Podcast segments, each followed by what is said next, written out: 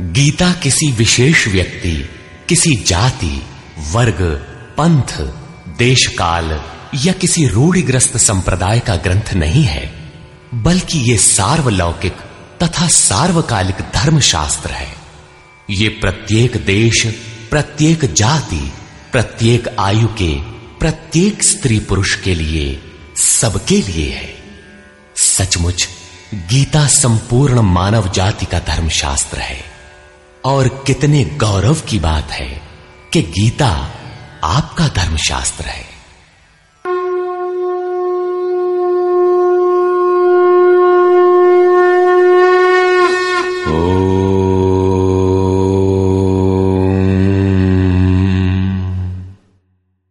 श्री परमात्मने नमः। यथार्थ गीता। श्रीमद् भगवत गीता चतुर्थोध्याय। अध्याय तीन में योगेश्वर श्री कृष्ण ने आश्वस्त किया था कि दोष दृष्टि से रहित होकर जो भी मानव श्रद्धा युक्त हो मेरे मत के अनुसार चलेगा, वो कर्मों के बंधन से भली प्रकार छूट जाएगा। कर्म बंधन से मुक्ति दिलाने की क्षमता योग, ज्ञान योग या कर्म योग दोनों में है।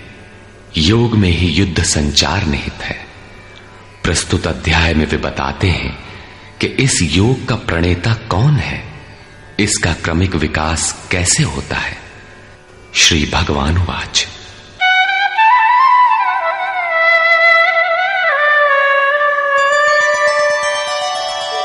इमं विवस्वते योगम् प्रोक्तवानहमव्ययम्। विवस्वान्मनवे प्राह मनुरिक्ष्वाकवे ब्रवीत् अर्जुन, मैंने इस अविनाशी योग को कल्प के आदि में विवस्वान, अर्थात सूर्य के प्रति कहा। विवस्वान ने मनु से और मनु ने इक्ष्वाकु से कहा। किसने कहा? मैंने। श्री कृष्ण कौन थे? एक योगी। तत्व स्थित महापुरुष ही इस अविनाशी योग को कल्प के आरंभ में, अर्थात भजन के आरंभ में, विवस्वान, अर्थात जो विवश हैं, ऐसे प्राणियों से कहता है। सुरा में संचार कर देता है।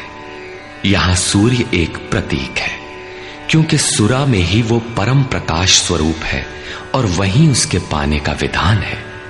वास्तविक प्रकाशदाता, अर्थात सूर्य, वही है। ये योग अविनाशी है। योगेश्वर श्री कृष्ण ने कहा था कि इसमें आरंभ का नाश नहीं होता। इस योग का आरंभ भर कर दें तो ये पूर्णत्व दिलाकर ही शांत होता है। शरीर का कल्प औषधियों द्वारा होता है, किंतु आत्मा का भजन से होता है। भजन का आरंभ ही आत्मकल्प का आदि है। ये साधन भजन भी किसी महापुरुष की ही देन है।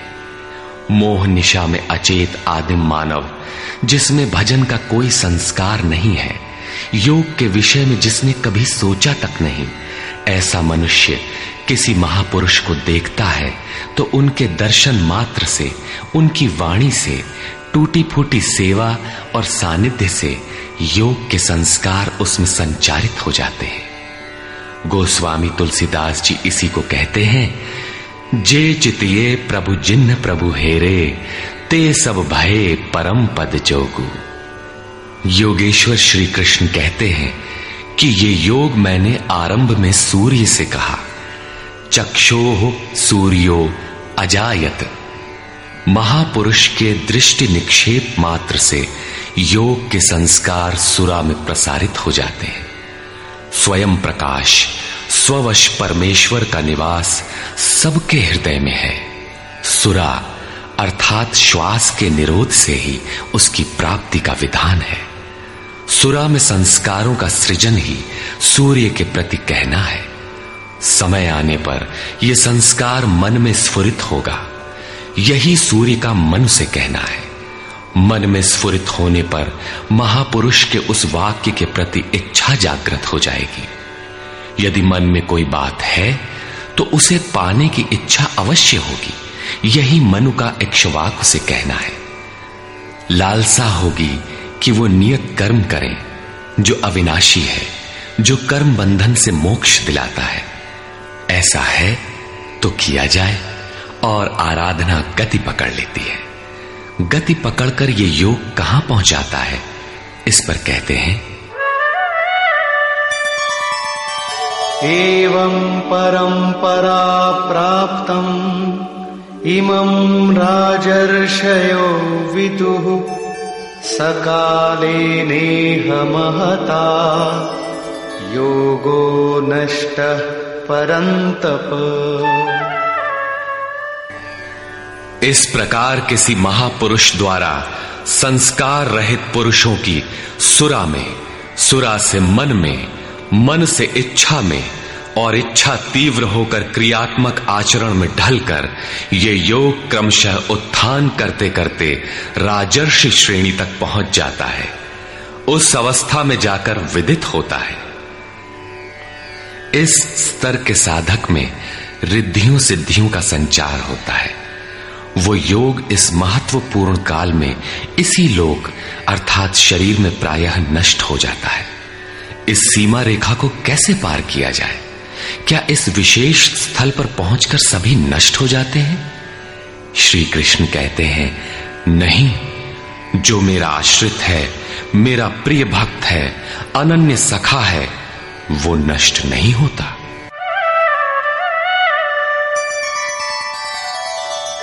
स एवायं मया तेद्य योगः प्रोक्तः पुरातनः। भक्तोऽसि मे सखा चेति रहस्यं ह्येतदुत्तमम् वो ही ये पुरातन योग, अब मैंने तेरे लिए वर्णन किया है। क्योंकि तू मेरा भक्त और सखा है, और ये योग उत्तम रहस्यपूर्ण है। अर्जुन क्षत्रिय श्रेणी का साधक था। राजर्ष की अवस्था वाला था, जहाँ रिद्धियों सिद्धियों के थपेड़े में साधक नष्ट हो जाता है। इस काल में भी योग कल्याण की मुद्रा में ही है। किंतु प्रायः साधक यहाँ पहुंचकर लड़खड़ा जाते हैं। ऐसा अविनाशी, किंतु रहस्यमय योग श्री कृष्ण ने अर्जुन से कहा, क्योंकि नष्ट होने की अवस्था में अर्जुन था ही क्यों कहा? इसलिए कि तू मेरा भक्त है, अनन्य भाव से मेरे आश्रित है, प्रिय है, सखा है। जिस परमात्मा की हमें चाह है, वो सदगुरु परमात्मा आत्मा से अभिन्न होकर जब निर्देशन देने लगे, तभी वास्तविक भजन आरंभ होता है। यहाँ प्रेरक की अवस्था में परमात्मा और सदगुरु एक दूसरे के पर्याय हैं। जिस सतह पर हम खड़े हैं, उसी स्तर पर जब स्वयं प्रभु हृदय में उतर आए, रोकथाम करने लगे, डगमगाने पर संभालें, तभी मन वश में हो पाता है। मन बस होई तबही, जब प्रेरक प्रभु बरजे। जब तक इष्ट देव रथी होकर, आत्मा से अभिन्न होकर प्रेरक के रूप में खड़े नहीं हो जाते, तब तक सही मात्रा में इस पथ में प्रवेश ही नहीं होता। वो साधक प्रत्याशी अवश्य है, लेकिन भजन उसके पास कहाँ? पूज्य गुरुदेव भगवान कहा करते थे, हो, हम कई बार नष्ट होते होते बच गए। भगवान ने ही बचा लिया। भगवान ने ऐसे समझाया, ये कहा, हमने पूछा, महाराज जी, क्या भगवान भी बोलते हैं, बातचीत करते हैं? बोले हाँ, हो, भगवान ऐसे बतियावत हैं, जैसे हम तुम बतियाई घंटों बतियाई और क्रम न टूटे। हमें उदासी हुई और आश्चर्य भी कि भगवान कैसे बोलते होंगे। ये तो बड़ी नई बात है। कुछ देर बाद महाराज जी बोले, काहे घबराता है? तो हूँ से बतियाई है। अक्षरशः सत्य था उनका कथन। और यही सख्य भाव है। सखा की तरह वे निराकरण करते रहे, तभी इस नष्ट होने वाली स्थिति से साधक पार हो पाता है। अभी तक योगेश्वर श्री कृष्ण ने किसी महापुरुष द्वारा योग के आरंभ, इसमें आने वाले व्यवधान, उससे पार पाने का रास्ता बताया। इस पर अर्जुन ने प्रश्न किया। अर्जुन उवाच।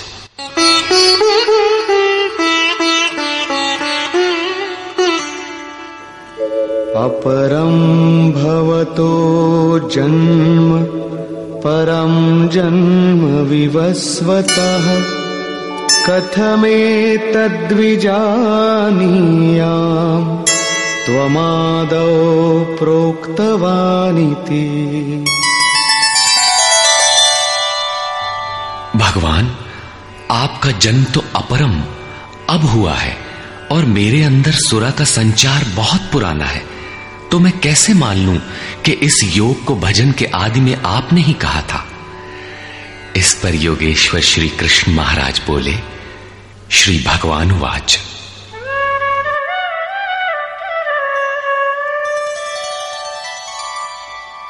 बहूनि मे व्यतीतानि, जन्मानि तव चार्जुन। तान्यहं वेद सर्वाणि, न त्वं वेत्थ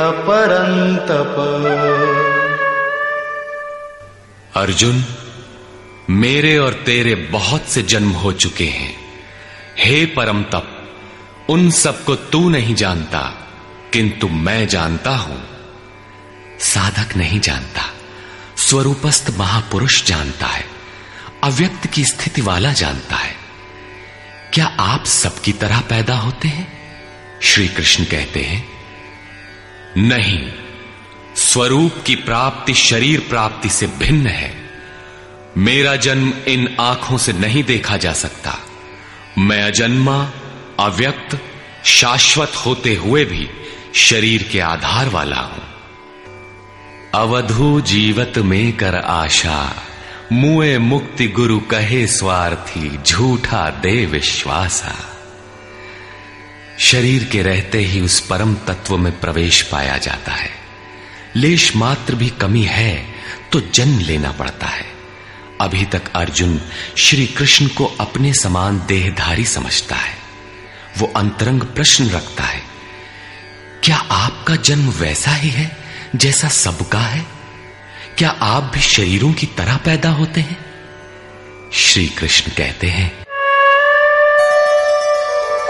अजोऽपि सन्नव्ययात्मा भूतानामीश्वरोऽपि सन् प्रकृतिं स्वामधिष्ठाय सम्भवाम्यात्ममायया। मैं विनाश रहित, पुनः जन्म रहित, और समस्त प्राणियों के स्वर में संचारित होने पर भी अपनी प्रकृति को आधीन करके आत्म माया से प्रकट होता हूँ। एक माया तो अविद्या है, जो प्रकृति में ही विश्वास दिलाती है। नीच एवं अधम योनियों का कारण बनती है। दूसरी माया है आत्म माया जो आत्मा में प्रवेश दिलाती है। स्वरूप के जन्म का कारण बनती है। इसी को योग माया भी कहते हैं, जिससे हम विलग हैं। उस शाश्वत स्वरूप से ये जोड़ती है, मिलन कराती है। उस आत्मिक प्रक्रिया द्वारा मैं अपनी त्रिगुणमयी प्रकृति को अधीन करके ही प्रकट होता हूँ। प्राय लोग कहते हैं कि भगवान का अवतार होगा तो दर्शन कर लेंगे। श्री कृष्ण कहते हैं कि ऐसा कुछ नहीं होता कि कोई दूसरा देख सके। स्वरूप का जन्म पिंड रूप में नहीं होता। श्री कृष्ण कहते हैं, योग साधना द्वारा आत्म माया द्वारा अपनी त्रिगुणमयी प्रकृति को स्ववश करके मैं क्रमशः प्रकट होता हूँ। लेकिन किन परिस्थितियों में? यदा यदा ही धर्मस्य ग्लानिर्भवति भारत। अभ्युत्थान अभ्युत्थानमधर्मस्य तदात्मानं सृजाम्यहम्। हे अर्जुन, जब जब परम धर्म परमात्मा के लिए हृदय ग्लानि से भर जाता है, जब अधर्म की वृद्धि से भाविक पार पाते नहीं देखता, तब मैं आत्मा को रचने लगता हूँ। जब आपका हृदय अनुराग से पूरित हो जाए, उस शाश्वत धर्म के लिए गदगद गिरा नयन बह नीरा की स्थिति आ जाए। जब प्रयत्न करके भी अनुरागी अधर्म का पार नहीं पाता, ऐसी परिस्थिति में मैं अपने स्वरूप को रचता हूँ। अर्थात, भगवान का आविर्भाव केवल अनुरागी के लिए है, और यह अवतार किसी भाग्यवान साधक के अंतराल में होता है। आप प्रकट होकर करते क्या हैं? परित्राणाय साधूना विनाशाय च दुष्कृता धर्म संस्थापनार्थाय संभवामि युगे युगे। अर्जुन साधु नाम परित्राणाय। परम साध्य एकमात्र परमात्मा है, जिसे साध लेने पर कुछ भी साधना शेष नहीं रह जाती। उस साध्य में प्रवेश दिलाने वाले विवेक, वैराग्य, शम दम इत्यादि दैवी संपद को निर्विघ्न प्रवाहित करने के लिए तथा दुष्कृताम, जिससे दूषित कार्य रूप लेते हैं, उन काम क्रोध, राग द्वेषादि विजातीय प्रवृत्तियों को समूल नष्ट करने के लिए तथा धर्म को भली प्रकार स्थिर करने के लिए मैं युग युग में प्रकट होता हूँ। युग का तात्पर्य सतयुग, त्रेता, द्वापर में नहीं, युग धर्मों का उतार चढ़ाव मनुष्यों के स्वभाव पर है। युग धर्म सदैव रहे हैं। मानस में संकेत है, नित जुग धर्म हो ही सब केरे, हृदय राम माया के प्रेरे। युग धर्म सभी के हृदय में नित्य होते रहते हैं। अविद्या से नहीं, बल्कि विद्या से, राम माया की प्रेरणा से हृदय में होते हैं, जिसे प्रस्तुत श्लोक में आत्म माया कहा गया है। वही है राम माया। हृदय में राम की स्थिति दिला देने वाली, राम से प्रेरित है वो विद्या। कैसे समझा जाए कि अब कौन सा युग कार्य कर रहा है? तो शुद्ध सत्व समता विज्ञाना कृत प्रभाव प्रसन्न मन जाना। जब हृदय में शुद्ध सत्व गुण ही कार्यरत हो, राजस तथा तामस दोनों गुण शांत हो जाए, विषमताएँ समाप्त हो गई हों, जिसका किसी से द्वेष न हो, विज्ञान हो, अर्थात इष्ट से निर्देशन लेने और उस पर टिकने की क्षमता हो, मन में प्रसन्नता का पूर्ण संचार हो। जब ऐसी योग्यता आ जाए तो सतयुग में प्रवेश मिल गया। इसी प्रकार दो अन्य युगों का वर्णन किया और अंत में, तामस बहुत रजो गुण थोरा, कलि प्रभाव विरोध चहुओरा तामस गुण भरपूर हो, किंचित राजसी गुण भी उसमें हो। चारों ओर वैर और विरोध हो तो ऐसा व्यक्ति कलियुगीन है। जब तामसी गुण कार्य करता है तो मनुष्य में आलस्य, निद्रा, प्रमाद का बाहुल्य होता है। वो कर्तव्य जानते हुए भी उसमें प्रवृत्त नहीं हो सकता। निषिद्ध कर्म जानते हुए भी उससे निवृत्ति नहीं हो सकती। इस प्रकार युग धर्मों का उतार चढ़ाव मनुष्यों की आंतरिक योग्यता पर निर्भर है। किसी ने इन योग्यताओं को चार युग कहा है तो कोई इन्हें ही चार वर्ण का नाम देता है तो कोई इन्हें ही अति उत्तम उत्तम, मध्यम और निकृष्ट चार श्रेणी के साधक कहकर संबोधित करता है। प्रत्येक युग में इष्ट साथ देते हैं। हाँ, उच्च श्रेणी में अनुकूलता की भरपूरता प्रतीत होती है। निम्न युगों में सहयोग क्षीण प्रतीत होता है। संक्षेप में श्री कृष्ण कहते हैं कि साध्य वस्तु दिलाने वाले विवेक, वैराग्य इत्यादि को निर्विघ्न प्रवाहित करने के लिए तथा दूषण के कारक काम, क्रोध, राग, द्वेष इत्यादि का पूर्ण विनाश करने के लिए, परम धर्म परमात्मा में स्थिर रखने के लिए मैं युग युग में, अर्थात हर परिस्थिति, हर श्रेणी में प्रकट होता हूँ। बशर्ते कि ग्लानी हो।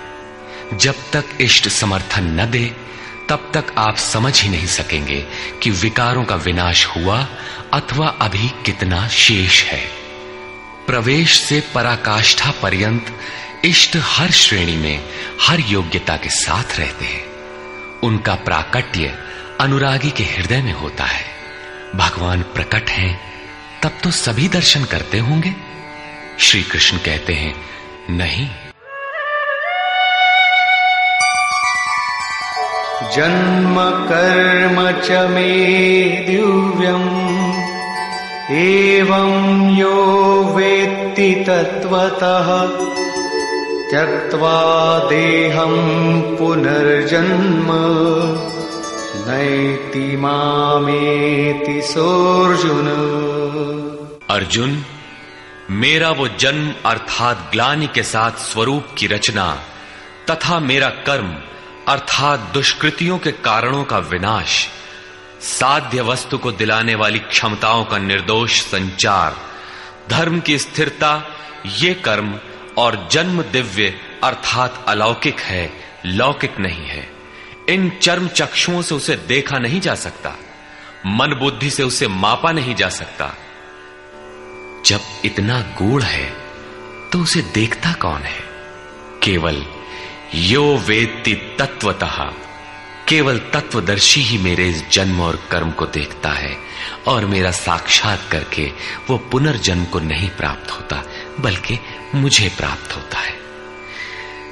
जब तत्वदर्शी ही भगवान के जन्म और कार्य को देख पाता है तो लोग लाखों की संख्या में भीड़ लगाए क्यों खड़े हैं कि कहीं अवतार होगा तो दर्शन करेंगे? क्या आप तत्वदर्शी हैं? महात्मा वेश में आज भी विविध तरीके से, मुख्यतः महात्मा वेश की आड़ में बहुत से लोग प्रचार करते फिरते हैं कि वे अवतार हैं, या उनके दलाल प्रचार कर देते हैं। लोग भेड़ की तरह अवतार को देखने टूट पड़ते हैं। किंतु श्री कृष्ण कहते हैं कि केवल तत्वदर्शी ही देख पाता है। अब तत्वदर्शी किसे कहते हैं? अध्याय दो में सत असत का निर्णय देते हुए योगेश्वर श्री कृष्ण ने बताया था कि अर्जुन असत वस्तु का अस्तित्व नहीं है और सत का तीनों कालों में कभी अभाव नहीं है। तो क्या आप ऐसा कहते हैं? बताया उन्होंने। नहीं, तत्वदर्शियों ने इसे देखा। न किसी भाषाविद ने देखा, न किसी समृद्धिशाली ने देखा। यहाँ पुनः बल देते हैं कि मेरा आविर्भाव तो होता है, लेकिन उसे तत्वदर्शी ही देख पाता है। तत्वदर्शी एक प्रश्न है। ऐसा कुछ नहीं कि पाँच तत्व हैं, पच्चीस तत्व हैं। इनकी गणना सीख ली और हो गए तत्वदर्शी। श्री कृष्ण ने आगे बताया कि आत्मा ही परम तत्व है। आत्मा परम से संयुक्त होकर परमात्मा हो जाता है। आत्म साक्षात्कार करने वाला ही इस आविर्भाव को समझ पाता है। सिद्ध है कि अवतार किसी विरही अनुरागी के हृदय में होता है। आरंभ में उसे वो समझ नहीं पाता कि हमें कौन संकेत देता है, कौन मार्गदर्शन करता है। किंतु परम तत्व परमात्मा के दर्शन के साथ ही वो देख पाता है, समझ पाता है और फिर शरीर को त्याग कर पुनर्जन्म को प्राप्त नहीं होता। श्री कृष्ण ने कहा कि मेरा जन्म दिव्य है, इसे देखने वाला मुझे प्राप्त होता है। तो लोगों ने उनकी मूर्ति बना ली। पूजा करने लगे। आकाश में कहीं उनके निवास की कल्पना कर ली। ऐसा कुछ नहीं है। उन महापुरुषों का आशय केवल इतना था कि यदि आप निर्धारित कर्म करें तो पाएँगे कि आप भी दिव्य हैं। आप जो हो सकते हैं, वो मैं हो गया हूँ। मैं आपकी संभावना हूँ। आपका ही भविष्य हूँ। अपने भीतर आप जिस दिन ऐसी पूर्णता पा लेंगे तो आप भी वही होंगे जो श्री कृष्ण है। जो श्री कृष्ण का स्वरूप है, वही आपका भी हो सकता है। अवतार कहीं बाहर नहीं होता। हाँ, यदि अनुराग पूरित हृदय हो तो आपके भीतर भी अवतार की अनुभूति संभव है। वे आपको प्रोत्साहित करते हैं कि बहुत से लोग इस मार्ग पर चलकर मेरे स्वरूप को प्राप्त कर चुके हैं। वीतरागभयक्रोधा। मन्मया मामुपाश्रिताः। बहवो ज्ञानतपसा। पूता मद्भावमागता। राग और विराग दोनों से परे वीत राग तथा इसी प्रकार भय अभय क्रोध अक्रोध दोनों से परे, अनन्य भाव से, अर्थात अहंकार रहित मेरे शरण हुए बहुत से लोग, ज्ञान तप से पवित्र होकर मेरे स्वरूप को प्राप्त हो चुके हैं। अब ऐसा होने लगा हो, ऐसी बात नहीं है। यह विधान सदैव से रहा है। बहुत से पुरुष इसी प्रकार से मेरे स्वरूप को प्राप्त हो चुके हैं। किस प्रकार? जिन जिन का हृदय अधर्म की वृद्धि देखकर परमात्मा के लिए ग्लानि से भर गया, उस स्थिति में मैं अपने स्वरूप को रचता हूँ। वे मेरे स्वरूप को प्राप्त होते हैं, जिसे योगेश्वर श्री कृष्ण ने तत्व दर्शन कहा था। उसे ही अब ज्ञान कहते हैं। परम तत्व है परमात्मा। उसे प्रत्यक्ष दर्शन के साथ जानना ज्ञान है। ऐसी जानकारी वाले ज्ञानी मेरे स्वरूप को प्राप्त करते हैं। यहाँ यह प्रश्न पूरा हो गया। अब वे योग्यता के आधार पर भजने वालों का श्रेणी विभाजन करते हैं। ये यथा माँ प्रपद्यन्ते, तांस्तथैव भजाम्यहम्। मम वर्तमानुवर्तन्ते मनुष्या पार्थ सर्वशः। पार्थ, जो मुझे जितनी लगन से जैसा भजते हैं, मैं भी उनको वैसा ही भजता हूँ। उतनी ही मात्रा में सहयोग देता हूँ। साधक की श्रद्धा ही कृपा बनकर उसे मिलती है। इस रहस्य को जानकर सुधीजन संपूर्ण भाव से मेरे मार्ग के अनुसार ही बरतते हैं। जैसा मैं बरतता हूँ, जो मुझे प्रिय है, वैसा ही आचरण करते हैं। जो मैं कराना चाहता हूँ, वही करते हैं। भगवान कैसे बचते हैं? वे रथी बनकर खड़े हो जाते हैं, साथ चलने लगते हैं। यही उनका भजना है।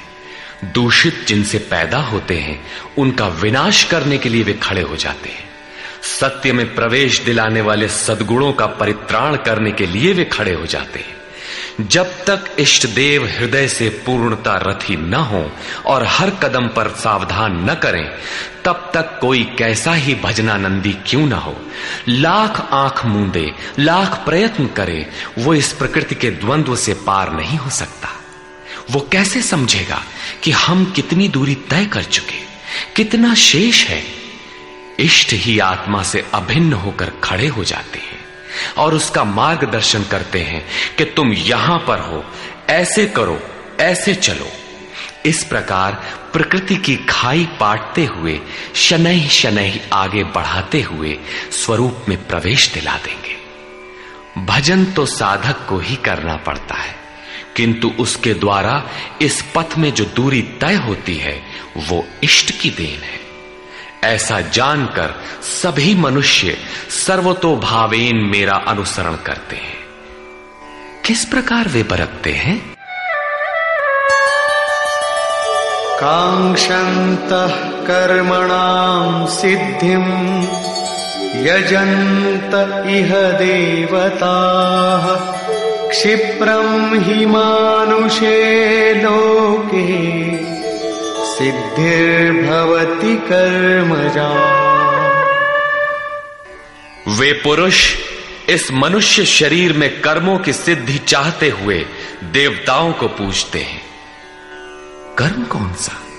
श्री कृष्ण ने कहा, अर्जुन, तू नियत कर्म कर। नियत कर्म क्या है? यज्ञ की प्रक्रिया ही कर्म है। यज्ञ क्या है?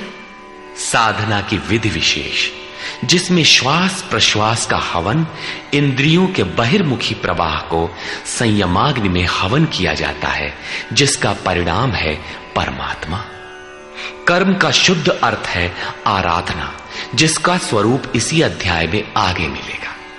इस आराधना का परिणाम क्या है? संसिद्धिम परम सिद्धि परमात्मा, यान्ति ब्रह्म सनातनम। शाश्वत ब्रह्म में प्रवेश, परम नैष्कर्म्य की स्थिति।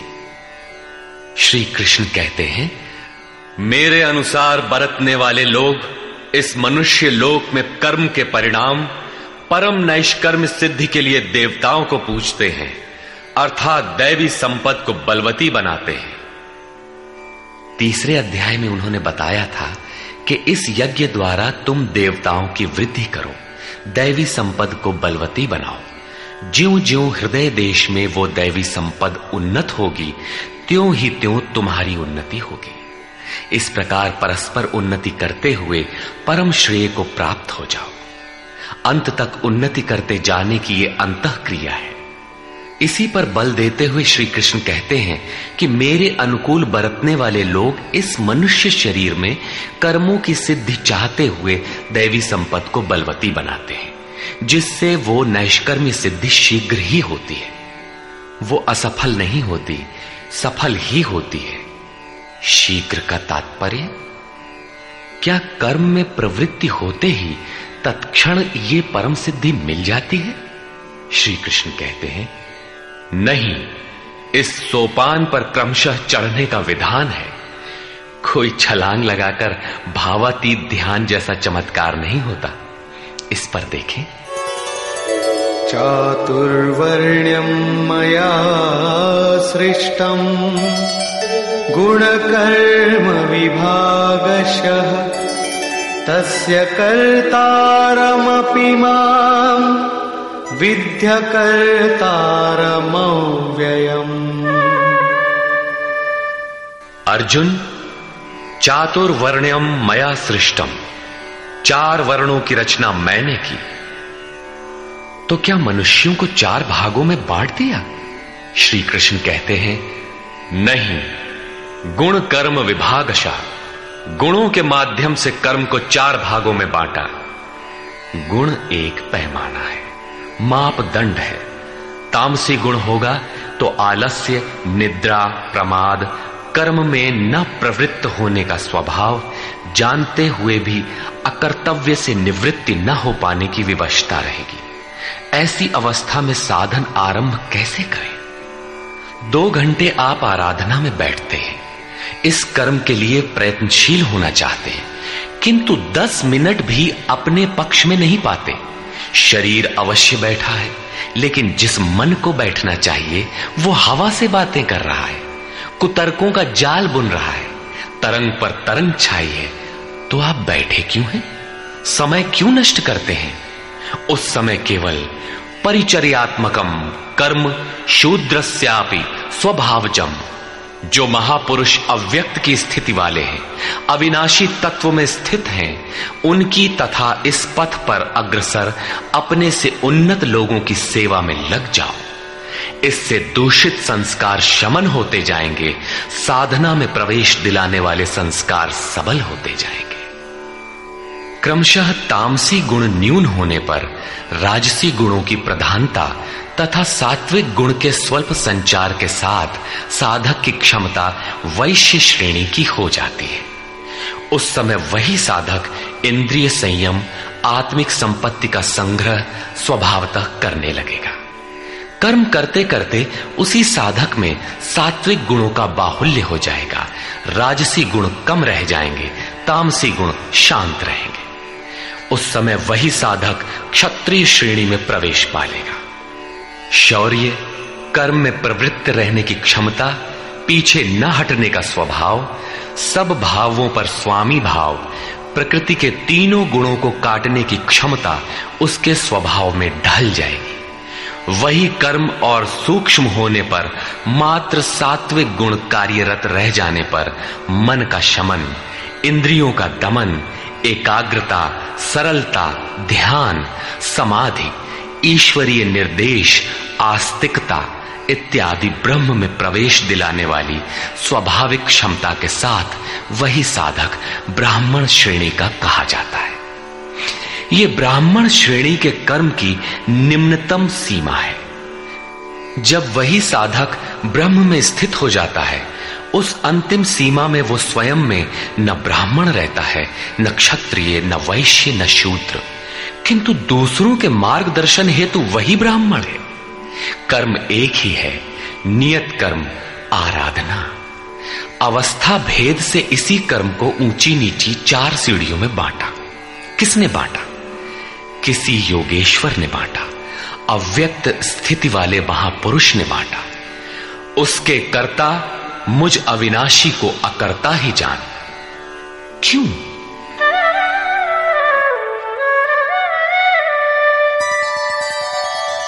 न कर्माणि लिम्पन्ति। न मे कर्मफले स्पृहा। इति माँ योऽभिजानाति। कर्मभिर्न सबध्यते।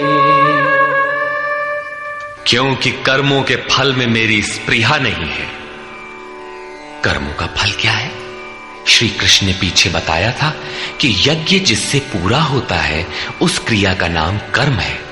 और पूर्ति काल में यज्ञ जिसकी रचना करता है, उस ज्ञानामृत को पान करने वाला शाश्वत सनातन ब्रह्म में प्रवेश पा लेता है। कर्म का परिणाम है परमात्मा। उस परमात्मा की चाह भी अब मुझे नहीं है, क्योंकि वो मुझसे भिन्न नहीं है। मैं अव्यक्त स्वरूप हूँ, उसी की स्थिति वाला हूँ। अब आगे कोई सत्ता नहीं जिसके लिए इस कार्य पर स्नेह रखूँ। इसलिए कर्म मुझे लिपायमान नहीं करते और इसी स्तर से जो भी मुझे जानता है, अर्थात जो कर्मों के परिणाम परमात्मा को प्राप्त कर लेता है, उसे भी कर्म नहीं बांधते। जैसे श्री कृष्ण वैसे उस स्तर से जानने वाला महापुरुष। एवं ज्ञात्वा कृतं कर्म पूर्वैरपि मुमुक्षुभिः कुरु कर्मैव तस्मात् त्वम् पूर्वैः कृतम्। अर्जुन, पहले होने वाले मोक्ष की इच्छा वाले पुरुषों द्वारा भी यही जानकर कर्म किया गया। क्या जानकर? यही कि जब कर्मों का परिणाम परमात्मा भिन्न न रह जाए, कर्मों के परिणाम परमात्मा की स्प्रिया न रह जाने पर उस पुरुष को कर्म नहीं बांधते। श्री कृष्ण इसी स्थिति वाले हैं। इसलिए वे कर्म से लिपायमान नहीं होते और उसी स्तर से हम जान लेंगे तो हमें भी कर्म नहीं बांधेगा।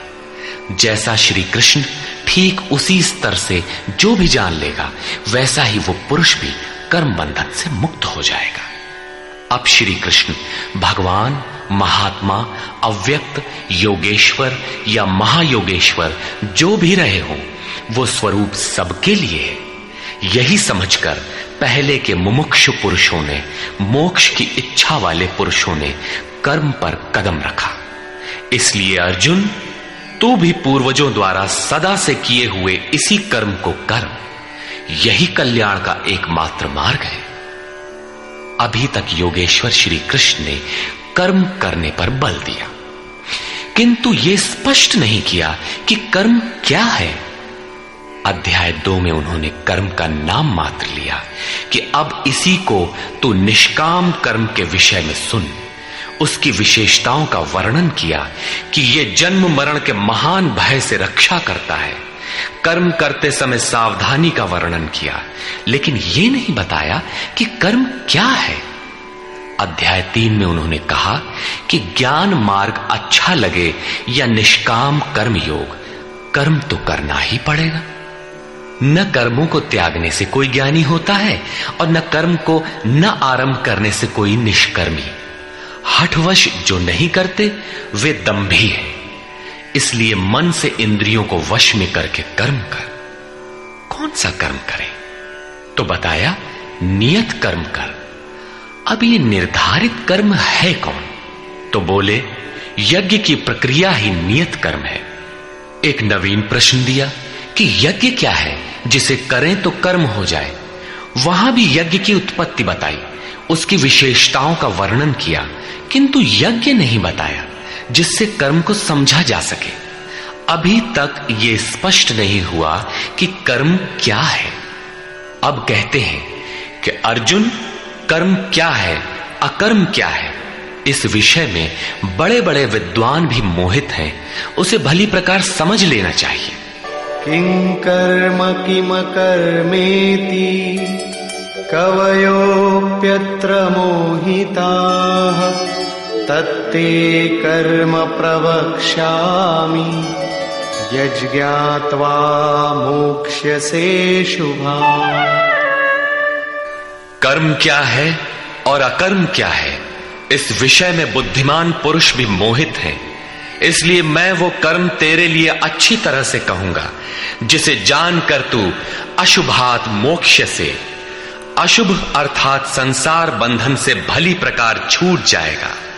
कर्म कोई ऐसी वस्तु है जो संसार बंधन से मुक्ति दिलाती है। इसी कर्म को जानने के लिए श्री कृष्ण पुनः बल देते हैं। कर्मणो ह्यपि बोद्धव्यम्। बोद्धव्यम् च विकर्मण। अकर्मणश्च बोद्धव्यम्। गहना कर्मणो गति। कर्म का स्वरूप भी जानना चाहिए, अकर्म का स्वरूप भी समझना चाहिए, और विकर्म अर्थात विकल्प शून्य विशेष कर्म जो आप्त पुरुषों द्वारा होता है, उसे भी जानना चाहिए, क्योंकि कर्म की गति गहन है। कतिपय लोगों ने विकर्म का अर्थ निषिद्ध कर्म, मन लगाकर किया गया कर्म इत्यादि किया है। वस्तुतः यहाँ वि उपसर्ग विशिष्टता का द्योतक है। प्राप्ति के पश्चात महापुरुषों के कर्म विकल्प शून्य होते हैं। आत्मस्थित आत्म तृप्त आत्म काम महापुरुषों को न तो कर्म करने से कोई लाभ है और न छोड़ने से कोई हानि ही है। फिर भी वे पीछे वालों के हित के लिए कर्म करते हैं। ऐसा कर्म विकल्प शून्य है, विशुद्ध है और यही कर्म विकर्म कहलाता है। उदाहरणार्थ, गीता में जहाँ भी किसी कार्य में वि उपसर्ग लगा है, उसकी विशेषता का द्योतक है, निष्कृष्टता का नहीं। यथा, योग युक्तो विशुद्धात्मा विजितात्मा जितेंद्रिय। अभी आपने विकर्म देखा, रहा कर्म और अकर्म, जिसे अगले श्लोक में समझने का प्रयास करें। यदि यहाँ कर्म अकर्म का विभाजन नहीं समझ सके तो कभी नहीं समझ सकेंगे। कर्मण्यकर्म यः पश्येत् अकर्मणि च कर्म यः स बुद्धिमान् मनुष्येषु। स युक्तः कृत्स्न कर्म कृत। जो पुरुष कर्म में अकर्म देखे कर्म माने आराधना अर्थात आराधना करे और ये भी समझे कि करने वाला मैं नहीं हूँ, बल्कि गुणों की अवस्था ही चिंतन में हमें नियुक्त करता है। मैं इष्ट द्वारा संचालित हूँ। ऐसा देखे और जब इस प्रकार अकर्म देखने की क्षमता आ जाए और धारावाहिक रूप से कर्म होता रहे, तभी समझना चाहिए कि कर्म सही दिशा में हो रहा है। वही पुरुष मनुष्यों में बुद्धिमान है, मनुष्यों में योगी है, योग से युक्त बुद्धि वाला है और संपूर्ण कर्मों का करने वाला है। उसके द्वारा कर्म करने में लेश मात्र भी त्रुटि नहीं रह जाती। कर्म का अर्थ है भजन, कर्म का अर्थ है योग साधना को भली प्रकार संपादित करना, जिसका विशद वर्णन इसी अध्याय में आगे आ रहा है। यहाँ कर्म और अकर्म का केवल विभाजन किया गया, जिससे कर्म करते समय उसे सही दिशा दी जा सके और उस पर चला जा सके।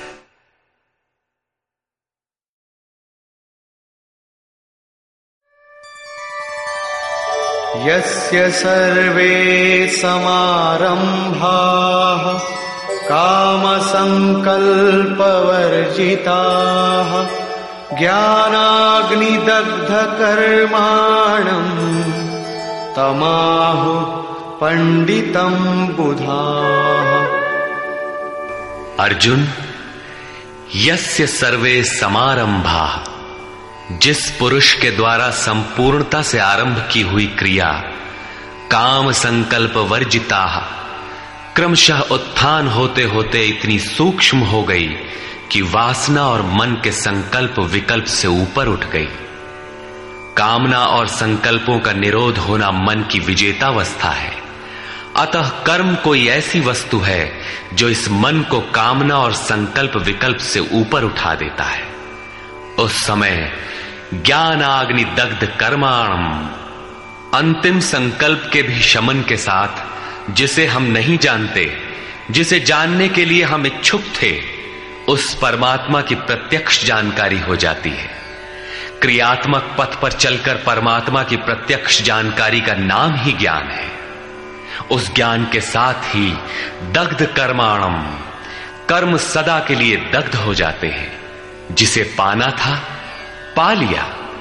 आगे कोई सत्ता नहीं जिसकी शोध करे। इसलिए कर्म करके ढूंढे भी तो किसे? उस जानकारी के साथ कर्म की आवश्यकता समाप्त हो जाती है। ऐसी स्थिति वालों को ही बोध स्वरूप महापुरुषों ने पंडित कहकर संबोधित किया है। उनकी जानकारी पूर्ण है। ऐसी स्थिति वाला महापुरुष करता क्या है? रहता कैसे है? उसकी रहनी पर प्रकाश डालते हैं। त्यक्त्वा कर्मफलासङ्गम् नित्यतृप्तो निराश्रयः कर्मण्यभिप्रवृत्तोऽपि नैव किञ्चित् करोति सः। अर्जुन, वह पुरुष सांसारिक आश्रय से रहित होकर नित्य वस्तु परमात्मा में ही तृप्त रहकर कर्मों के फल, परमात्मा की आसक्ति को भी त्याग कर कर्म में अच्छी प्रकार बरतता हुआ भी कुछ नहीं करता। निराशीर्यत चित्तात्मा, त्यक्त सर्व परिग्रह शारीरम केवलम् कर्म, कुर्वन्नाप्नोति किल्बिषम्। जिसने अंतकरण और शरीर को जीत लिया है, भोगों की संपूर्ण सामग्री जिसने त्याग दी है, ऐसे आशा रहित पुरुष का शरीर केवल कर्म करता दिखाई भर पड़ता है। वस्तुतः वो करता धरता कुछ नहीं, इसलिए पाप को प्राप्त नहीं होता।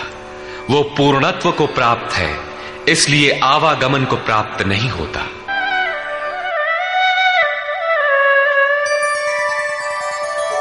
यदृच्छालाभसन्तुष्टो द्वन्द्वातीतो विमत्सरः समः सिद्धावसिद्धौ च कृत्वापि न निबध्यते। अपने आप जो कुछ भी प्राप्त हो, उसी में संतुष्ट रहने वाला सुख दुख, राग द्वेष और हर्ष शोकादि द्वंद्वों से परे विमत्सरह ईर्ष्या रहित तथा सिद्धि और असिद्धि में समभाव वाला पुरुष कर्मों को करके भी नहीं बंधता। सिद्धि अर्थात जिसे पाना था, वो अब भिन्न नहीं है और वो कभी विलग भी नहीं होगा, इसलिए असिद्धि का भी भय नहीं है। इस प्रकार सिद्धि और असिद्धि में समभाव वाला पुरुष कर्म करके भी नहीं बंधता। कौन सा कर्म वो करता है? वही नियत कर्म, यज्ञ की प्रक्रिया। इसी को दोहराते हुए कहते हैं।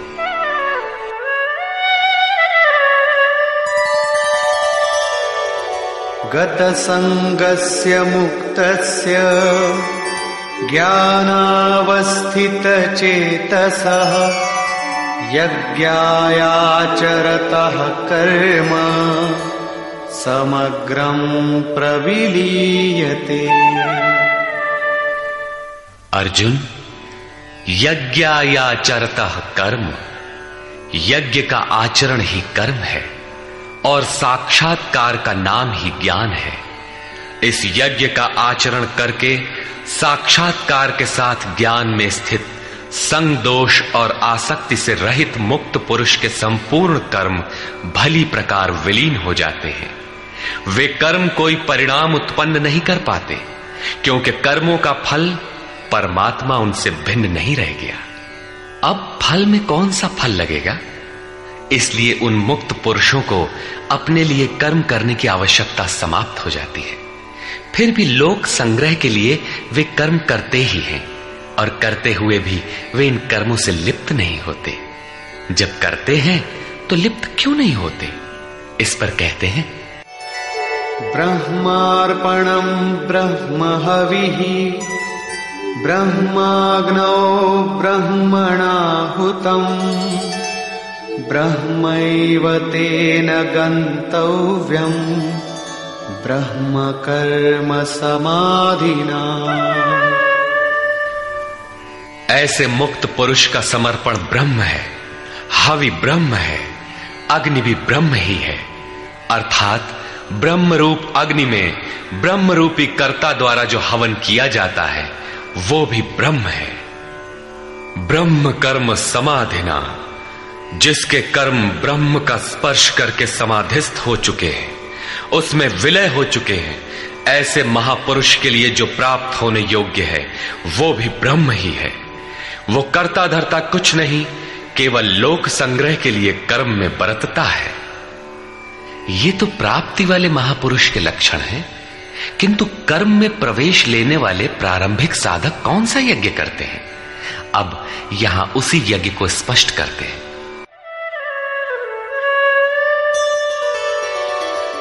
दैवमेवापरे यज्ञम् योगिनः पर्युपासते।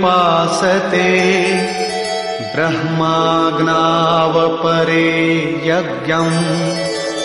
यज्ञेनैवोपजुह्वति। गत श्लोक में योगेश्वर श्री कृष्ण ने परमात्म स्थित महापुरुषों के यज्ञ का निरूपण किया। किंतु दूसरे योगी, जो अभी उस तत्व में स्थित नहीं हुए हैं, क्रिया में प्रवेश करने वाले हैं, वे आरंभ कहाँ से करें? इस पर कहते हैं कि दूसरे योगी लोग दैवम यज्ञम, अर्थात दैवी संपद को अपने हृदय में बलवती बनाते हैं, जिसके लिए ब्रह्मा का निर्देश था कि इस यज्ञ द्वारा तुम लोग देवताओं की उन्नति करो। ज्यो ज्यो हृदय देश में दैवी संपद अर्जित होगी, वही तुम्हारी प्रगति होगी और क्रमशः परस्पर उन्नति करके परम श्रेय को प्राप्त करो। दैवी संपद को हृदय देश में बलवती बनाना प्रवेशिका श्रेणी के योगियों का यज्ञ है। वो दैवी संपद अध्याय 16 के आरंभिक तीन श्लोकों में वर्णित है। जो हैं तो सब में केवल महत्वपूर्ण कर्तव्य समझकर उनकी जागृति करें। उनमें लगे। इन्हीं को इंगित करते हुए योगेश्वर ने कहा कि अर्जुन, तू शोक मत कर, क्योंकि तू दैवी संपद को प्राप्त हुआ है।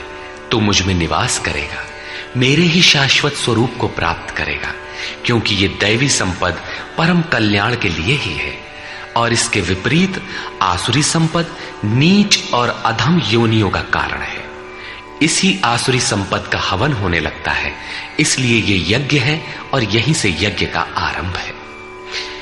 दूसरे योगी, ब्रह्माग्नौ, पर ब्रह्म परमात्म रूप अग्नि में यज्ञ के द्वारा ही यज्ञ का अनुष्ठान करते हैं।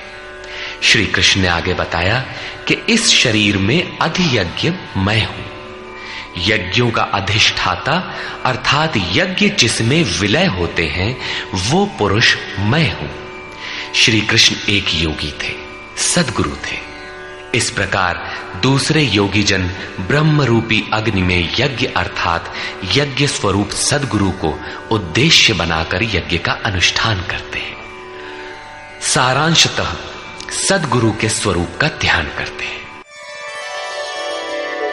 श्रोत्रादीनीन्द्रियाण्यन्ये संयमाग्निषु जुह्वति शब्दादीन् विषयानन्य इन्द्रियाग्निषु जुह्वति।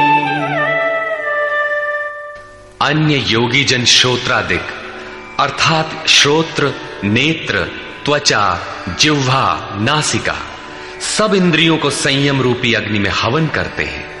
अर्थात इंद्रियों को विषयों से समेट कर संयत कर लेते हैं। यहाँ आग नहीं जलती। जैसे अग्नि में डालने से हर वस्तु भस्म सात हो जाती है, ठीक इसी प्रकार संयम ही एक अग्नि है, जो इंद्रियों के संपूर्ण बहिर्मुखी प्रवाह को दग्ध कर देता है।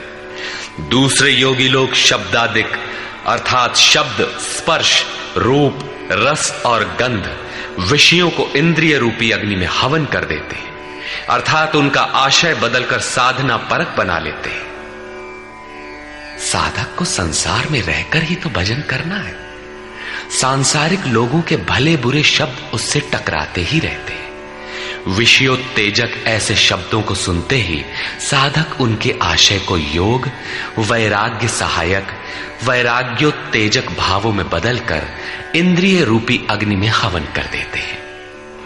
जैसे कि एक बार अर्जुन अपने चिंतन में रत था। अकस्मात उसके कर्ण कोहरों में संगीत लहरी झंझना उठी।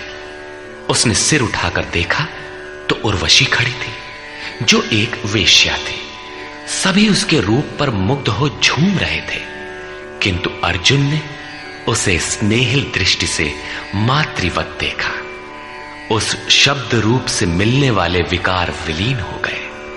इंद्रियों के अंतराल में ही समाहित हो गए।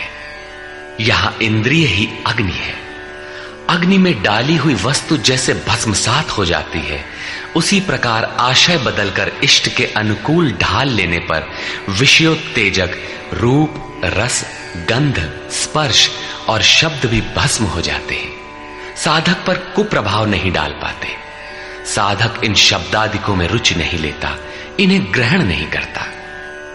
इन श्लोकों में अपरे, अन्य शब्द एक ही साधक की ऊँची नीची अवस्थाएँ हैं।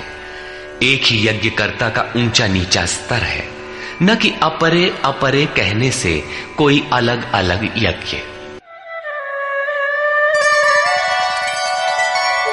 सर्वाणीन्द्रियकर्माणि प्राणकर्माणि चापरे।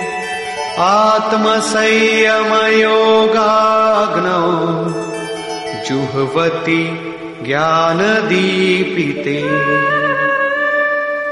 अभी तक योगेश्वर ने जिस यज्ञ की चर्चा की, उसमें क्रमशः दैवी संपत्ति को अर्जित किया जाता है। इंद्रियों की संपूर्ण चेष्टाओं का संयम किया जाता है। बलात् विश्वोत्तेजक शब्दादिकों के टकराने पर भी उनका आशय बदलकर उनसे बचा जाता है। इससे उन्नत अवस्था होने पर दूसरे योगी जन संपूर्ण इंद्रियों की चेष्टाओं तथा प्राण के व्यापार को साक्षात्कार सहित ज्ञान से प्रकाशित परमात्म स्थिति रूपी योगाग्नि में हवन करते हैं। जब संयम की पकड़ आत्मा के साथ तद्रूप हो जाती है प्राण और इंद्रियों का व्यापार भी शांत हो जाता है। उस समय विषयों को उद्दीप्त करने वाली और इष्ट में प्रवृत्ति दिलाने वाली दोनों धाराएँ आत्मसात हो जाती हैं। परमात्मा में स्थिति मिल जाती है। यज्ञ का परिणाम निकल आता है। ये है यज्ञ की पराकाष्ठा। जिस परमात्मा को पाना था, उसी में स्थिति आ गई तो शेष क्या रहा? पुनः योगेश्वर श्री कृष्ण यज्ञ को भली प्रकार समझाते हैं।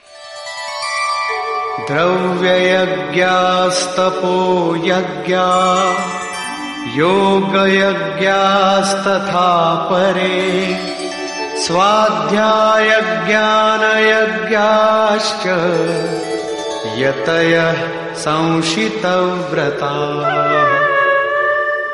अनेक लोग द्रव्य यज्ञ करते हैं।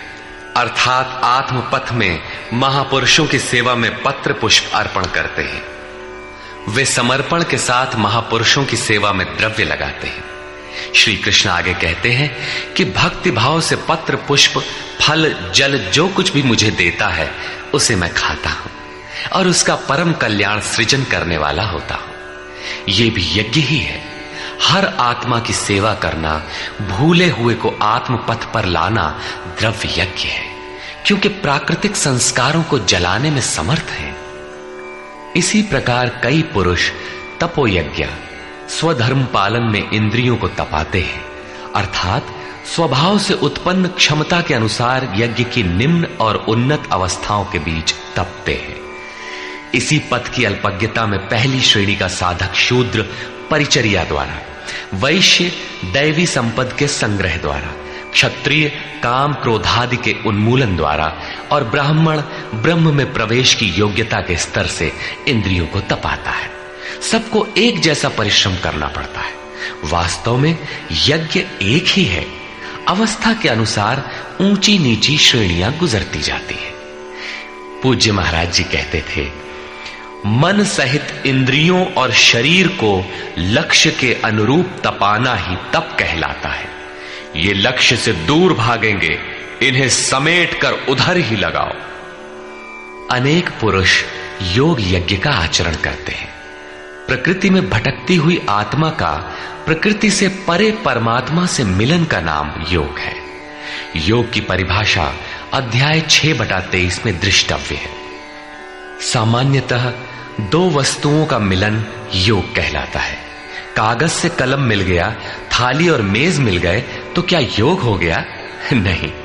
ये तो पंचभूतों से निर्मित पदार्थ है। एक ही है। दो कहा?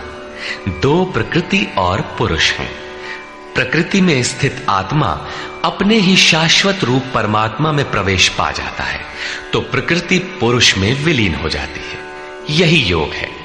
अतः अनेक पुरुष इस मिलन में सहायक, शम, दम इत्यादि नियमों का भली प्रकार आचरण करते हैं। योग यज्ञ करने वाले तथा अहिंसादि तीक्ष्ण व्रतों से युक्त यत्नशील पुरुष, स्वाध्याय ज्ञान यज्ञाश्च, स्वयं का अध्ययन, स्वरूप का अध्ययन करने वाले ज्ञान यज्ञ के करता है। यहाँ योग के अंगों अर्थात यम नियम आसन प्राणायाम प्रत्याहार धारणा ध्यान और समाधि, इनको अहिंसादि तीक्ष्ण व्रतों से निर्दिष्ट किया गया है। अनेक लोग स्वाध्याय करते हैं। पुस्तक पढ़ना तो स्वाध्याय का आरंभिक स्तर मात्र है।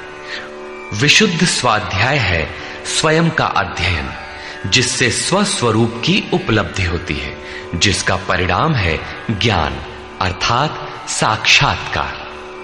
यज्ञ का अगला चरण बताते हैं। अपाने जुह्वति प्राणम् प्राणे पानम् तथा परे, प्राणापानगतिरुद्ध्वा, प्राणायामपरायणा। बहुत से योगी अपान वायु में प्राण वायु का हवन करते हैं और उसी प्रकार प्राण वायु में अपान वायु का हवन करते हैं। इससे सूक्ष्म अवस्था हो जाने पर अन्य योगी जन प्राण और अपान दोनों की गति रोककर प्राणायाम के परायण हो जाते हैं। जिसे श्री कृष्ण प्राण अपान कहते हैं, उसी को महात्मा बुद्ध अनापान कहते हैं। इसी को उन्होंने श्वास प्रश्वास भी कहा है। प्राण वो श्वास है जिसे आप भीतर खींचते हैं और अपान वो श्वास है जिसे आप बाहर छोड़ते हैं। योगियों की अनुभूति है कि आप श्वास के साथ बाह्य वायुमंडल के संकल्प भी ग्रहण करते हैं और प्रश्वास में इसी प्रकार आंतरिक भले बुरे चिंतन की लहर फेंकते रहते हैं। बाह्य किसी संकल्प का ग्रहण न करना प्राण का हवन है। तथा भीतर संकल्पों को न उठने देना अपान का हवन है। न भीतर से किसी संकल्प का स्फुरण हो और न ही बाह्य दुनिया में चलने वाले चिंतन अंदर क्षोभ उत्पन्न कर पाए। इस प्रकार प्राण और अपान दोनों की गति सम हो जाने पर प्राणों का याम अर्थात निरोध हो जाता है। यही प्राणायाम है। ये मन की विजितावस्था है। प्राणों का रुकना और मन का रुकना एक ही बात है। प्रत्येक महापुरुष ने इस प्रकरण को लिया है। वेदों में इसका उल्लेख है, चतवारी वाक पारमिता पदानी। इसी को पूज्य महाराज जी कहा करते थे, हो, एक ही नाम को चार श्रेणियों से जपा जाता है। बैखरी, मध्यमा, पश्यंती और परा। बैखरी उसे कहते हैं जो व्यक्त हो जाए। नाम का इस प्रकार उच्चारण हो कि आप सुने और बाहर कोई बैठा हो तो उसे भी सुनाई पड़े। मध्यमा अर्थात मध्यम स्वर में जप, जिसे केवल आप ही सुने, बगल में बैठा हुआ व्यक्ति भी उस उच्चारण को सुन न सके। ये उच्चारण कंठ से होता है। धीरे धीरे नाम की धुन बन जाती है, डोर लग जाती है। साधना और सूक्ष्म हो जाने पर पश्यंती, अर्थात नाम देखने की अवस्था आ जाती है। फिर नाम को जपा नहीं जाता। यही नाम श्वास में ढल जाता है। मन को दृष्टा बनाकर खड़ा कर दे। देखते बर रहे कि सांस कहती क्या है। सांस आती है कब? बाहर निकलती है कब? कहती है क्या? महापुरुषों का कहना है कि ये सांस नाम के सिवाय और कुछ कहती ही नहीं। साधक नाम का जप नहीं करता, केवल उससे उठने वाली धुन को सुनता है, सांस को देखता भर है, इसलिए इसे पश्यंती कहते हैं। पश्यंती में मन को दृष्टा के रूप में खड़ा करना पड़ता है, किंतु साधन और उन्नत हो जाने पर सुनना भी नहीं पड़ता। एक बार सुरत लगा भर दे, स्वतः सुनाई देगा जपय न जपावे, अपने से आवे। न स्वयं जपो, न मन को सुनने के लिए बाध्य करो और जब चलता रहे। इसी का नाम है अजपा। ऐसा नहीं कि जप प्रारंभ ही न करे और आ गई अजपा। यदि किसी ने जप नहीं प्रारंभ किया तो अजपा नाम की कोई वस्तु भी उसके पास नहीं होगी। अजपा का अर्थ है, हम न जपे, किंतु जाप हमारा साथ न छोड़े। एक बार सूरत का कांटा लगा भर दे तो जप प्रवाहित हो जाए और अनवरत चलता रहे। इस स्वाभाविक जप का नाम है अजपा और यही है परावाणी का जप। ये प्रकृति से परे तत्व परमात्मा में प्रवेश दिलाती है। इसके आगे वाणी में कोई परिवर्तन नहीं है। परम का दिग्दर्शन करा के उसी में विलीन हो जाती है, इसलिए इसे परा कहते हैं। मन श्वास के साथ जुड़ा है। जब श्वास पर दृष्टि है, श्वास में नाम ढल चुका है। भीतर से न तो किसी संकल्प का उत्थान है और न बाह्य वायुमंडल के संकल्प भीतर प्रवेश कर पाते हैं। यही मन पर विजय की अवस्था है। इसी के साथ यज्ञ का परिणाम निकल आता है। अपरे नियताहारा। प्राणान् प्राणेषु जुह्वति। सर्वेप्येते यज्ञविदो। यज्ञक्षपितकल्मषाः। दूसरे नियमित आहार करने वाले प्राण को प्राणों में ही हवन करते हैं। पूज्य महाराज जी कहा करते थे कि योगी का आहार दृढ़, आसन दृढ़ और निद्रा दृढ़ होनी चाहिए। आहार विहार पर नियंत्रण बहुत आवश्यक है। ऐसे अनेक योगी प्राण को प्राण में ही हवन कर देते हैं, अर्थात श्वास लेने पर ही ध्यान केंद्रित रखते हैं, प्रश्वास पर ध्यान नहीं देते। सांस आई तो सुना, ओम। पुनः सांस आई तो ओम सुनते रहे। इस प्रकार यज्ञों द्वारा नष्ट पाप वाले ये सभी पुरुष यज्ञ के जानकार हैं।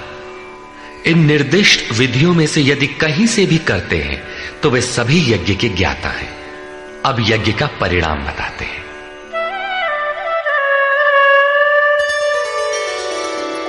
यज्ञशिष्टामृतभुजो यान्ति ब्रह्म सनातनम्।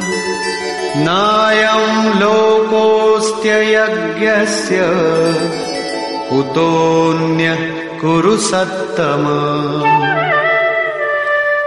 कुरुश्रेष्ठ अर्जुन यज्ञ शिष्टामृत भुज यज्ञ जिसकी सृष्टि करता है, जिसे अवशेष छोड़ता है, वो है अमृत। उसकी प्रत्यक्ष जानकारी ज्ञान है। उस ज्ञानामृत को भोगने, अर्थात प्राप्त करने वाले योगी जन यान्ति ब्रह्म सनातनम, शाश्वत सनातन पर ब्रह्म को प्राप्त होते हैं। यज्ञ कोई ऐसी वस्तु है, जो पूर्ण होते ही सनातन पर ब्रह्म में प्रवेश दिला देती है। यज्ञ न करें तो आपत्ति क्या है? श्री कृष्ण कहते हैं कि यज्ञ रहित पुरुष को पुनः ये मनुष्य लोक, अर्थात मानव शरीर भी सुलभ नहीं होता। फिर अन्य लोग कैसे सुखदाई होंगे? उसके लिए तो तिरक योनिया सुरक्षित है, इससे अधिक कुछ नहीं। अतः यज्ञ करना मनुष्य मात्र के लिए नितांत आवश्यक है।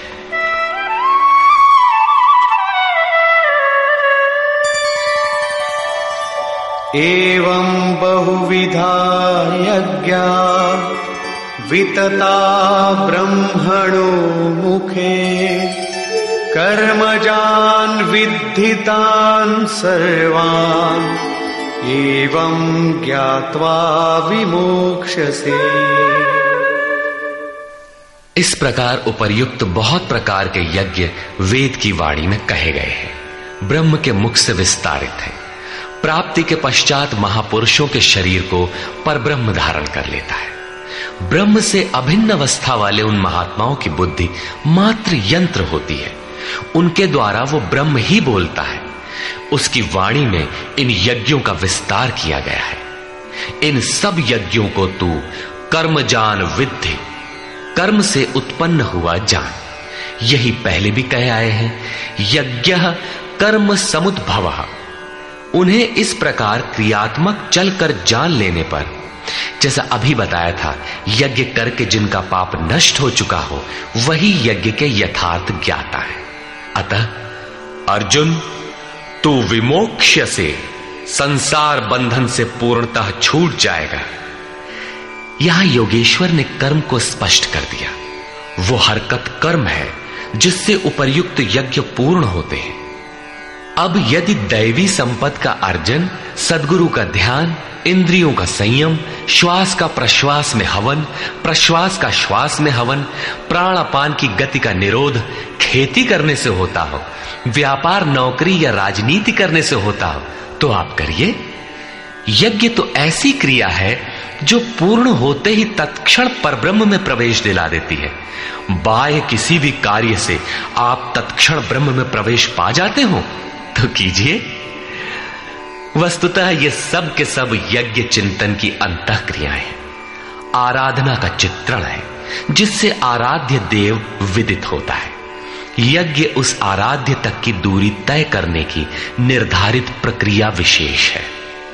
ये यज्ञ श्वास प्रश्वास, प्राणायाम इत्यादि जिस क्रिया से संपन्न होते हैं, उस कार्य प्रणाली का नाम कर्म है। कर्म का शुद्ध अर्थ है आराधना, चिंतन। प्रायः लोग कहते हैं कि संसार में कुछ भी किया जाए, हो गया कर्म। कामना से रहित होकर कुछ भी करते जाओ, हो गया निष्काम कर्मयोग कोई कहता है कि अधिक लाभ के लिए विदेशी वस्त्र बेचते हैं तो आप सकामी हैं। देश सेवा के लिए स्वदेशी बेचें तो हो गया निष्काम कर्मयोग निष्ठा पूर्वक नौकरी करें, हानि लाभ की चिंता से मुक्त होकर व्यापार करें, हो गया निष्काम कर्मयोग जय पराजय की भावना से मुक्त होकर युद्ध करें, चुनाव लड़ें, हो गए निष्कर्मी। मरोगे तो मुक्ति हो जाएगी। वस्तुतः तो ऐसा कुछ भी नहीं है। योगेश्वर श्री कृष्ण ने स्पष्ट शब्दों में बताया कि इस निष्काम कर्म में निर्धारित क्रिया एक ही है। व्यवसायत्मिका बुद्धि रे के कुरुनंदन। अर्जुन, तू निर्धारित कर्म को कर। यज्ञ की प्रक्रिया ही कर्म है। यज्ञ क्या है? श्वास प्रश्वास का हवन, इंद्रियों का संयम, यज्ञ स्वरूप महापुरुष का ध्यान, प्राणायाम, प्राणों का निरोध। ये यज्ञ जिससे होने लगे, उस क्रिया का नाम कर्म है। संपूर्ण गीता में एक भी श्लोक ऐसा नहीं है जो सांसारिक कार्य व्यापारों का समर्थन करता हो। प्राय यज्ञ का नाम आने पर लोग बाहर एक यज्ञ वेदी बनाकर तिल जौ लेकर स्वाहा बोलते हुए हवन प्रारंभ कर देते हैं। ये धोखा है। द्रव्य यज्ञ दूसरा है, जिसे श्री कृष्ण ने कई बार कहा। किंतु पशु बलि वस्तुदाह इत्यादि से इसका कोई संबंध नहीं है। श्रेयान् ज्ञान यज्ञ परन्तप सर्वं कर्माखिलं पार्थ ज्ञाने परिसमाप्यते। अर्जुन, सांसारिक द्रव्यों से सिद्ध होने वाले यज्ञ की अपेक्षा ज्ञान यज्ञ, जिसका परिणाम ज्ञान अर्थात साक्षात्कार है। यज्ञ जिसकी सृष्टि करता है, उस अमृत तत्व की जानकारी का नाम ज्ञान है। ऐसा यज्ञ श्रेयस्कर है, परम कल्याणकारी है। हे पार्थ, संपूर्ण कर्म ज्ञान में शेष हो जाते हैं, परिसमाप्यते, भली प्रकार समाहित हो जाते हैं। ज्ञान यज्ञ की पराकाष्ठा है। उसके पश्चात कर्म किए जाने से न कोई लाभ है और न छोड़ देने से उस महापुरुष की कोई क्षति ही होती है।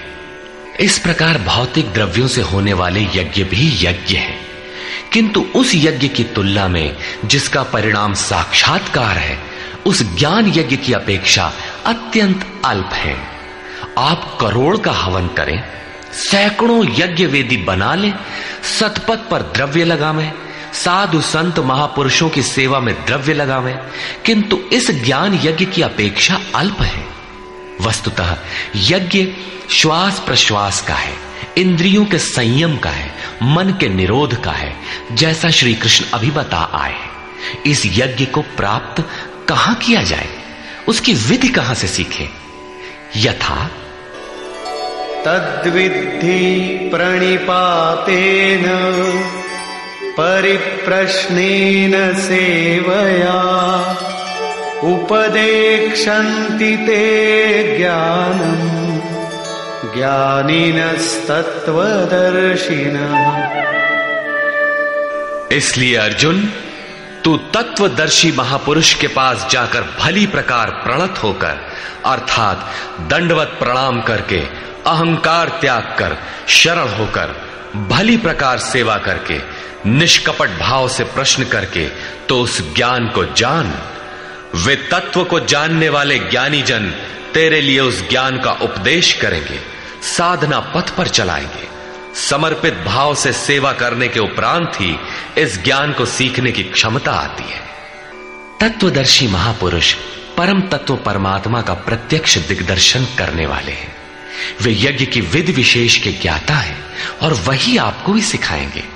यदि अन्य यज्ञ होता तो ज्ञानी तत्वदर्शी की क्या आवश्यकता थी? स्वयं भगवान के सामने ही तो अर्जुन खड़ा था। भगवान उसे तत्वदर्शी के पास क्यों भेजते हैं? वस्तुतः श्री कृष्ण एक योगी थे।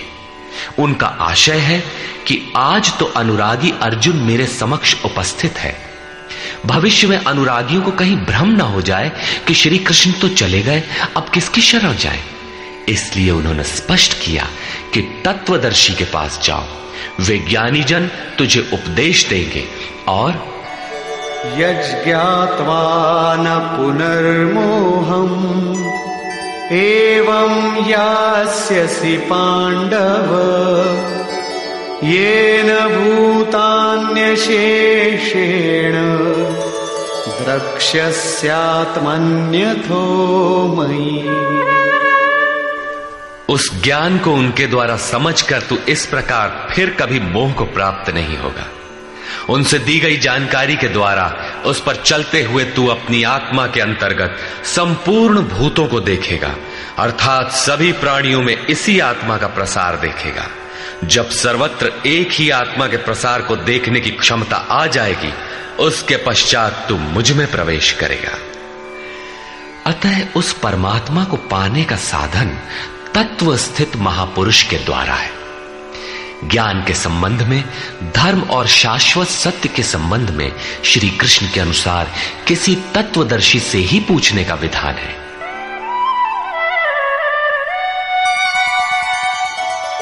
अपि चेदसि पापेभ्यः, सर्वेभ्यः पापकृत्तमः।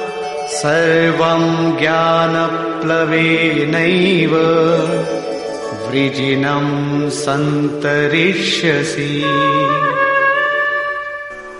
यदि तू सब पापियों से भी अधिक पाप करने वाला है, तब भी ज्ञान रूपी नौका द्वारा सभी पापों से निसंदेह भली प्रकार तर जाएगा।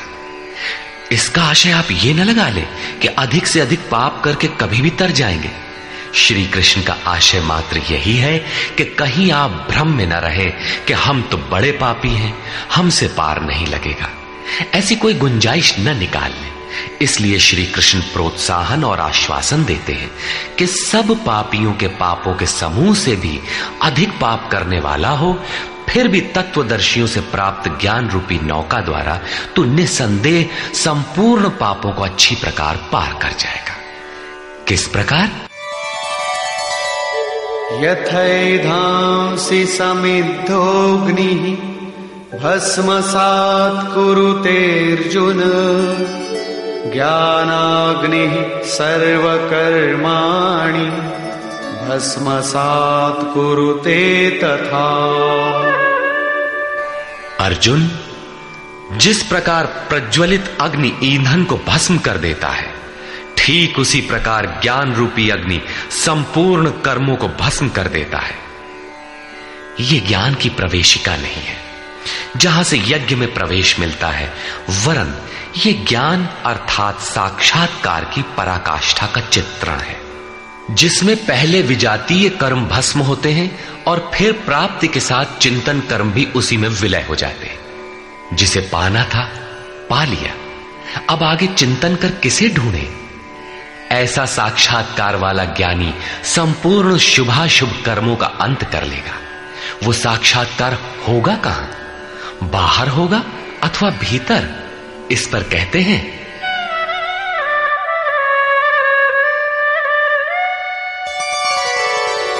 न हि ज्ञानेन सदृशम्, पवित्रमिह विद्यते।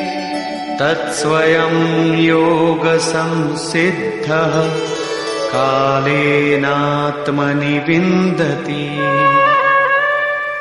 इस संसार में ज्ञान के समान पवित्र करने वाला निसंदेह कुछ भी नहीं है। उस ज्ञान, अर्थात साक्षात्कार को तू स्वयं, दूसरा नहीं, योग की परिपक्व अवस्था में, आरंभ में नहीं, अपनी आत्मा के अंतर्गत, हृदय देश में ही अनुभव करेगा। बाहर नहीं। इस ज्ञान के लिए कौन सी योग्यताएँ अपेक्षित है? योगेश्वर के ही शब्दों में। श्रद्धावान् लभते ज्ञानम्, तत्पर संयतेन्द्रियः। ज्ञानं लब्ध्वा परां शान्तिम्, अचिरेणाधिगच्छति। श्रद्धावान, तत्पर तथा संयतेंद्रिय पुरुष ही ज्ञान प्राप्त कर पाता है। भावपूर्वक जिज्ञासा नहीं है तो तत्वदर्शी की शरण जाने पर भी ज्ञान नहीं प्राप्त होता। केवल श्रद्धा ही पर्याप्त नहीं है। श्रद्धावान शिथिल प्रयत्न भी हो सकता है। अतः महापुरुष द्वारा निर्दिष्ट पथ पर तत्परता से अग्रसर होने की लगन आवश्यक है। इसके साथ ही संपूर्ण इंद्रियों का संयम अनिवार्य है। जो वासनाओं से विरत नहीं है, उसके लिए साक्षात्कार अर्थात ज्ञान की प्राप्ति कठिन है। केवल श्रद्धावान, आचरणरत, संयतेंद्रिय पुरुष ही ज्ञान प्राप्त करता है। ज्ञान को प्राप्त कर वो तत्क्षण परम शांति को प्राप्त हो जाता है, जिसके पश्चात कुछ भी पाना शेष नहीं रहता। और जहाँ श्रद्धा नहीं है अज्ञश्चाश्रद्दधानश्च संशयात्मा विनश्यति।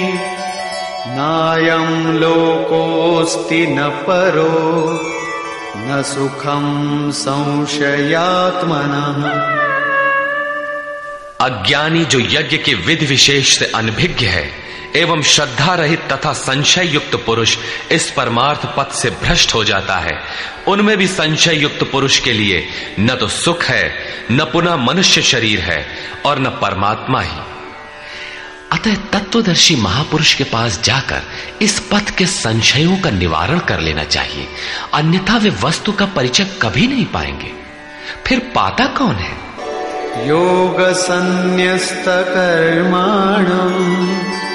योगसन्न्यस्तकर्माणम् ज्ञानसञ्छिन्नसंशयम् आत्मवन्तं न कर्माणि निबध्नन्ति धनञ्जय। जिसके कर्म योग द्वारा भगवान में समाहित हो चुके हैं, जिसका संपूर्ण संशय परमात्मा की प्रत्यक्ष जानकारी द्वारा नष्ट हो गया है, परमात्मा से संयुक्त ऐसे पुरुष को कर्म नहीं बांधते। योग के द्वारा ही कर्मों का शमन होगा, ज्ञान से ही संशय नष्ट होगा। इसीलिए श्री कृष्ण कहते हैं तस्मादज्ञानसम्भूतम् हृत्स्थम् ज्ञानासिनात्मनः चित्वैनं संशयं योगम्। आतिष्ठोत्तिष्ठ भारत। इसलिए भरतवंशी अर्जुन, तू योग में स्थित हो और अज्ञान से उत्पन्न हुए हृदय में स्थित अपने संशय को ज्ञान रूपी तलवार से काट, युद्ध के लिए खड़ा हो। जब साक्षात्कार में बाधक संशय शत्रु मन के भीतर है तो बाहर कोई किसी से क्यों लड़ेगा? वस्तुतः, जब आप चिंतन पथ पर अग्रसर होते हैं, तब संशय से उत्पन्न बाह्य प्रवृत्तियाँ बाधा के रूप में स्वाभाविक है। ये शत्रु के रूप में भयंकर आक्रमण करती है। संयम के साथ यज्ञ की विधि विशेष का आचरण करते हुए इन विकारों का पार पाना ही युद्ध है, जिसका परिणाम परम शांति है। यही अंतिम विजय है, जिसके पीछे हार नहीं है। निष्कर्ष। इस अध्याय के आरंभ में योगेश्वर श्री कृष्ण ने कहा कि इस योग को आरंभ में मैंने सूर्य के प्रति कहा। सूर्य ने मनु से और मनु ने इक्ष्वाकु के प्रति कहा और उनसे राजर्षियों ने जाना। मैंने अथवा अव्यक्त स्थिति वाले ने कहा, महापुरुष भी अव्यक्त स्वरूप वाला ही है। शरीर तो उसके रहने का मकान मात्र है। ऐसे महापुरुष की वाणी में परमात्मा ही प्रवाहित होता है। ऐसे किसी महापुरुष से योग सूर्य द्वारा संचारित होता है। उस परम प्रकाश रूप का प्रसार सुरा के अंतराल में होता है। इसलिए सूर्य के प्रति कहा, श्वास में संचारित होकर वे संस्कार रूप में आ गए। सुरा में संचित रहने पर, समय आने पर वही मन में संकल्प बनकर आ जाता है। उसकी महत्ता समझने पर मन में उस वाक्य के प्रति इच्छा जागृत होती है और योग कार्य रूप ले लेता है। क्रमशः उत्थान करते करते यह योग रिद्धियों सिद्धियों की राजर्षित्व श्रेणी तक पहुँचने पर नष्ट होने की स्थिति में जा पहुँचता है। किंतु जो प्रिय भक्त हैं, अनन्य सखा हैं उसे महापुरुष ही संभाल लेते हैं। अर्जुन के प्रश्न करने पर कि आपका जन्म तो अब हुआ है। योगेश्वर श्री कृष्ण ने बताया, अव्यक्त, अविनाशी, अजन्मा और संपूर्ण भूतों में प्रवाहित होने पर भी आत्म माया योग प्रक्रिया द्वारा अपनी त्रिगुणमयी प्रकृति को वश में करके मैं प्रकट होता हूँ। प्रकट होकर करते क्या है? साध्य वस्तुओं को परित्राण देने तथा जिनसे दूषित उत्पन्न होते हैं, उनका विनाश करने के लिए, परम धर्म परमात्मा को स्थिर करने के लिए मैं आरंभ से पूर्ति पर्यंत पैदा होता मेरा वह जन्म और कर्म दिव्य है। उसे केवल तत्वदर्शी ही जान पाते हैं। भगवान का आविर्भाव तो कलयुग की अवस्था में ही हो जाता है। यदि सच्ची लगन हो किंतु आरंभिक साधक समझ ही नहीं पाता कि यह भगवान बोल रहे हैं या यूँ ही संकेत मिल रहे हैं। आकाश से कौन बोलता है? महाराज जी बताते थे कि जब भगवान कृपा करते हैं, आत्मा से रथी हो जाते हैं तो खंबे से, वृक्ष से, पत्ते से, शून्य से, हर स्थान से बोलते और संभालते हैं। उत्थान होते होते जब परम तत्व परमात्मा विदित हो जाए तभी स्पर्श के साथ ही वो स्पष्ट समझ पाता है। इसलिए अर्जुन, मेरे उस स्वरूप को तत्वदर्शियों ने देखा और मुझे जानकर वे तत्क्षण मुझमें ही प्रविष्ट हो जाते हैं, जहाँ से पुनः आवागमन में नहीं आते। इस प्रकार उन्होंने भगवान के आविर्भाव की विधि को बताया कि वह किसी अनुरागी के हृदय में होता है, बाहर कदापि नहीं। श्री कृष्ण ने बताया मुझे कर्म नहीं बांधते, और इस स्तर से जो जानता है, उसे भी कर्म नहीं बांधते।